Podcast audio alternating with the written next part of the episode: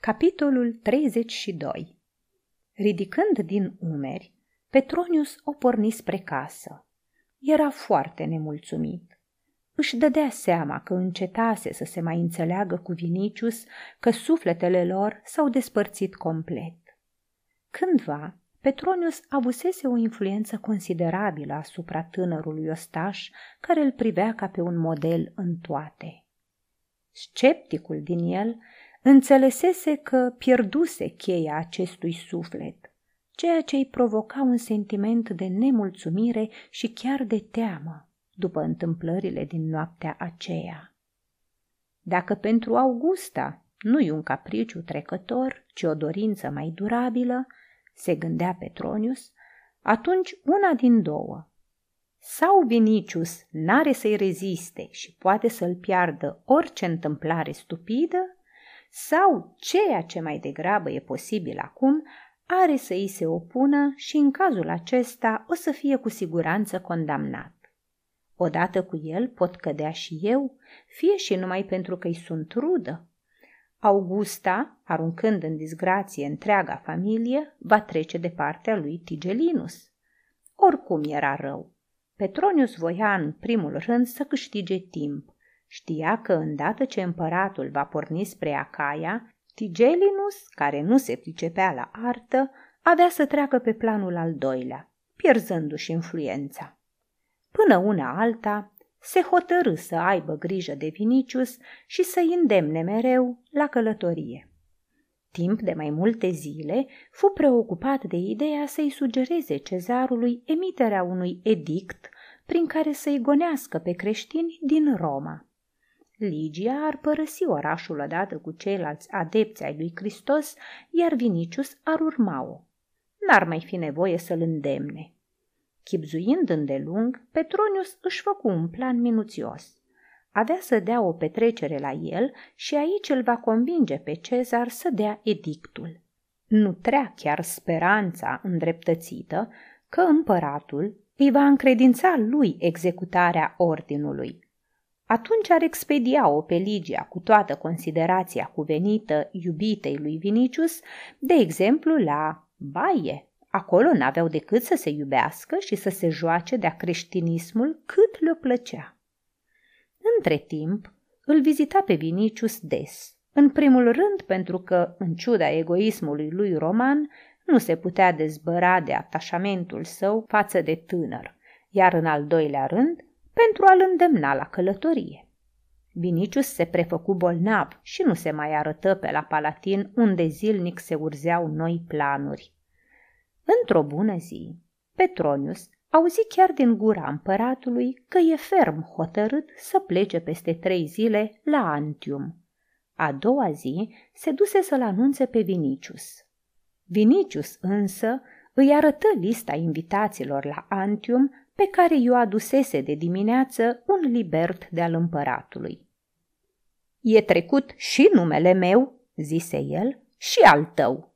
Când ai să te înapoiezi acasă, ai să găsești o listă ca asta. Dacă n-aș fi fost trecut pe lista invitaților, răspunse Petronius, ar fi însemnat că trebuie să mă omor.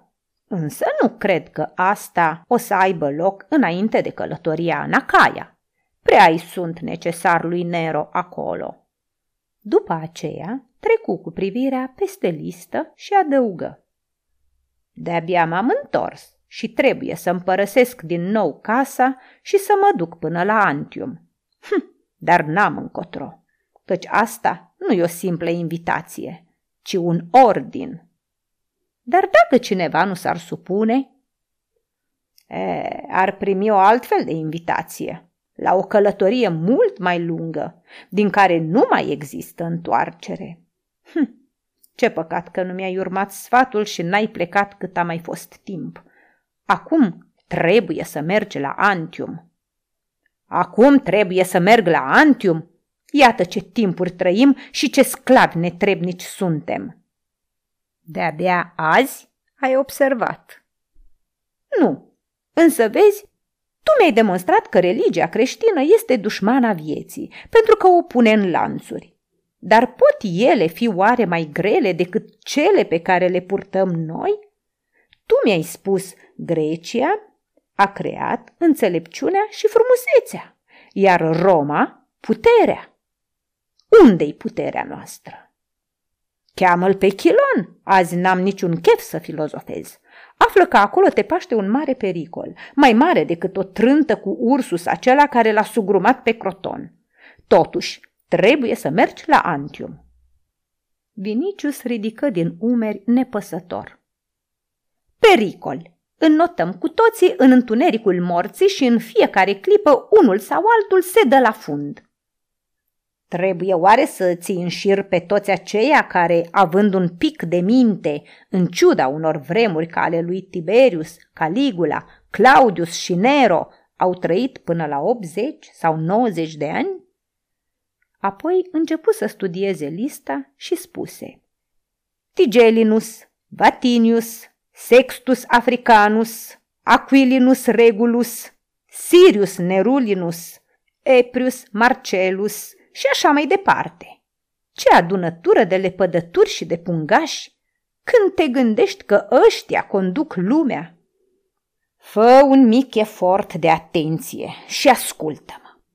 Am spus la Palatin că ești bolnav și că nu poți să părăsești casa. Totuși numele tău se află pe listă, ceea ce înseamnă că cineva nu m-a crezut și a susținut din adins să fii inclus printre invitați. Nu cred să fie Nero. Pentru el ești un simplu ostaș cu care nu poate discuta decât cel mult despre alergările de la circ și care n-are idee de poezie și de muzică.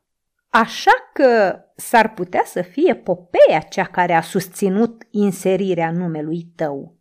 Asta înseamnă că pasiunea ei pentru tine n-a fost un capriciu de moment, ci că și-a pus în gând să te cucerească. E curajoasă, Augusta. Într-adevăr, curajoasă, căci poate să se piardă pentru totdeauna.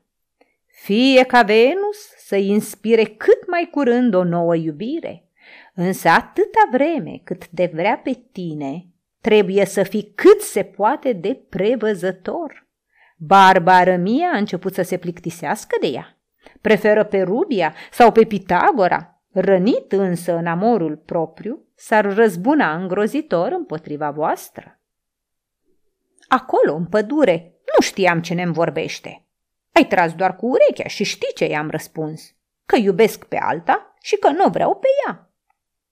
Te conjur pe toți zeii pământeni, nu-ți pierde și dramul de minte pe care ți l-au mai lăsat creștinii. Cum poți să șovăi, având de ales, între o pieire posibilă și una sigură? Oare nu ți-am spus că dacă ai răni amorul propriu al Augustei, n-ar mai exista salvare pentru tine? Te Hades! Vinicius nu-l mai asculta. Îl preocupa un singur gând, să se vadă cu Ligia, întrebându-se cum ar putea ajunge la ea. Până la plecare, surveni o întâmplare care ar fi putut înlătura toate greutățile. Chiar a doua zi, apăru pe neașteptate Chilon. Era slăbit, flămânzit și cu hainele în zdrențe. Servitorii, care înainte avuseseră poruncă să-l lase să intre la orice oră din zi și din noapte, nu îndrăzniră să-l oprească, așa că intră direct în atrium și oprindu-se în fața lui Vinicius, spuse Zeii să-ți dea nemurirea și să împartă cu tine stăpânirea lumii. În prima clipă lui Vinicius îi veni să-l dea afară pe ușă. Pe urmă însă se gândi că poate grecul știe ceva despre Ligia și curiozitatea învinse scârba. Tu ești?" întrebă el. Ce-i cu tine?" Rău, fiul al lui Jupiter," răspunse Chilon. Sunt sărac lipit. M-am întrebat la cine să mă duc dacă nu la tine, Serapis, pe care te iubesc, te cinstesc și pentru care mi-am riscat viața.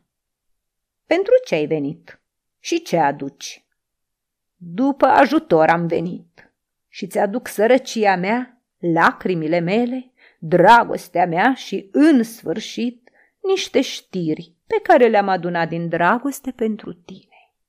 Se întrerupse, observând cum se încruntă sprâncenele lui Vinicius și voind să preîntâmpine o izbucnire, spuse repede. Știu unde locuiește divina Ligia. Am să-ți arăt, stăpâne, casa și străduța. Aceasta este o înregistrare Cărțiaudio.eu. Toate înregistrările Cărțiaudio.eu sunt din domeniul public.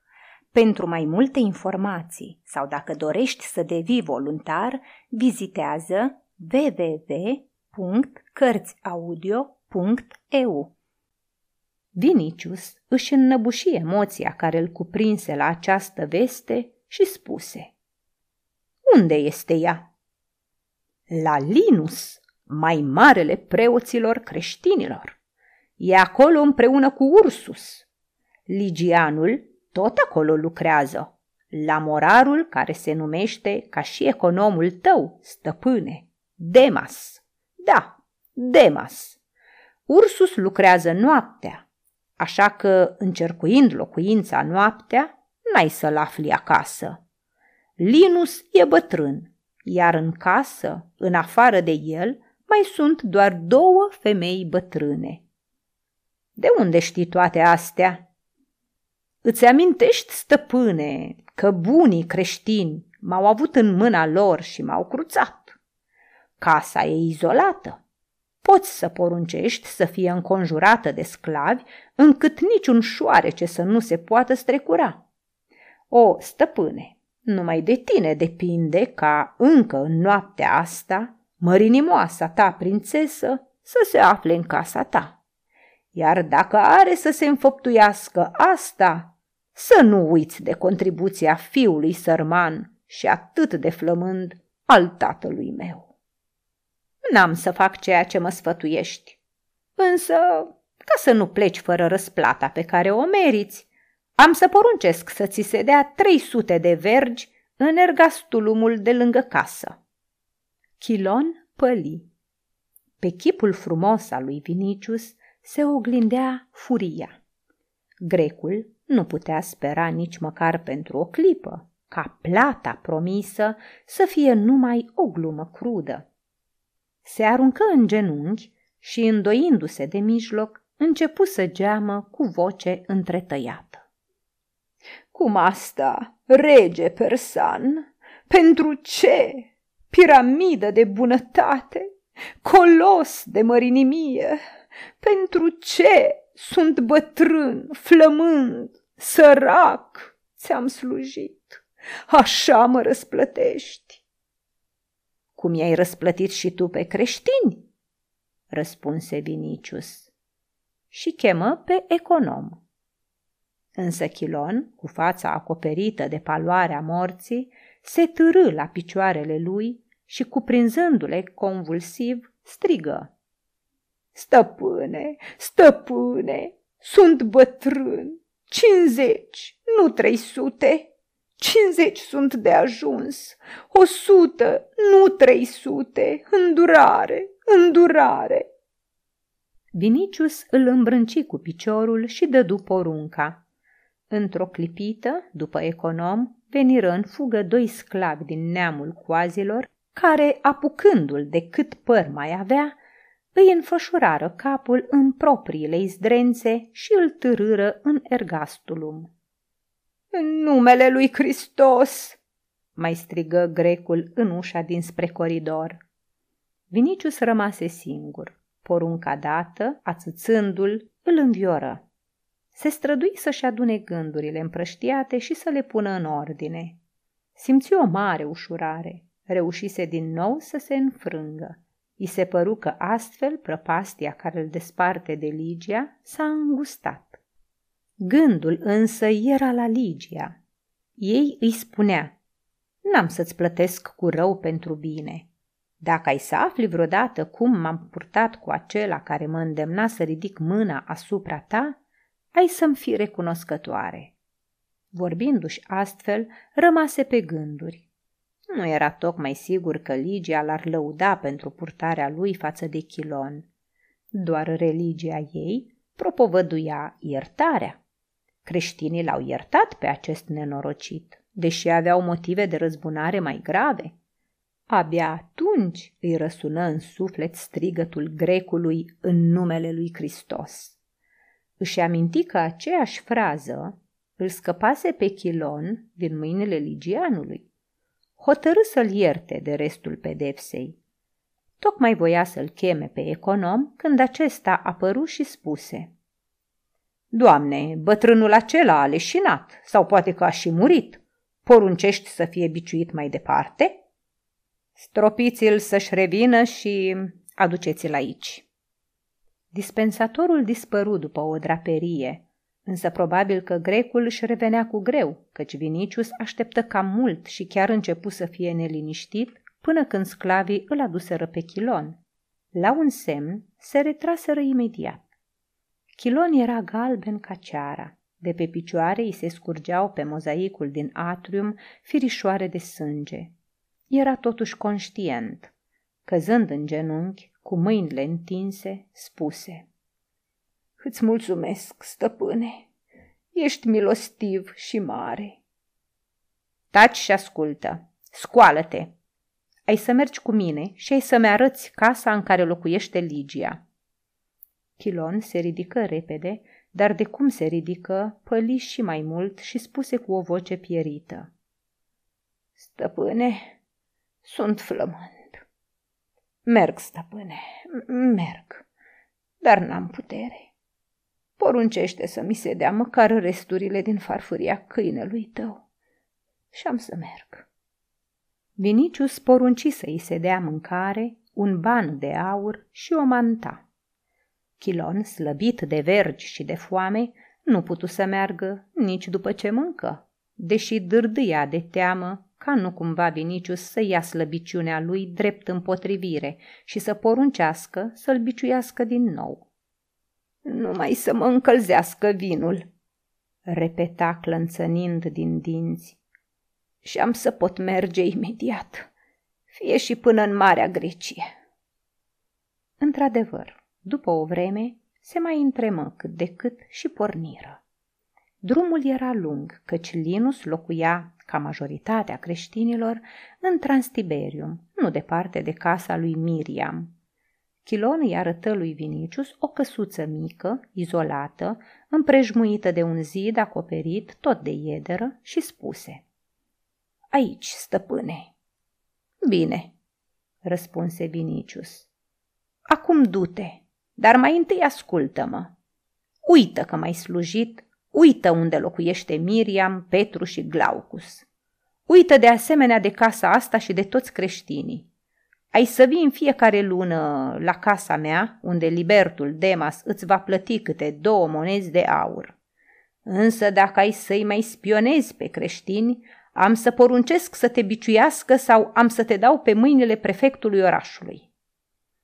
Chilon se înclină și spuse, Voi uita. Însă când Vinicius dispăru după colțul străduței, întinse mâinile după el și amenințând cu pumnii, strigă. Pe ate și pe furii, nu voi uita! Apoi leșină din nou.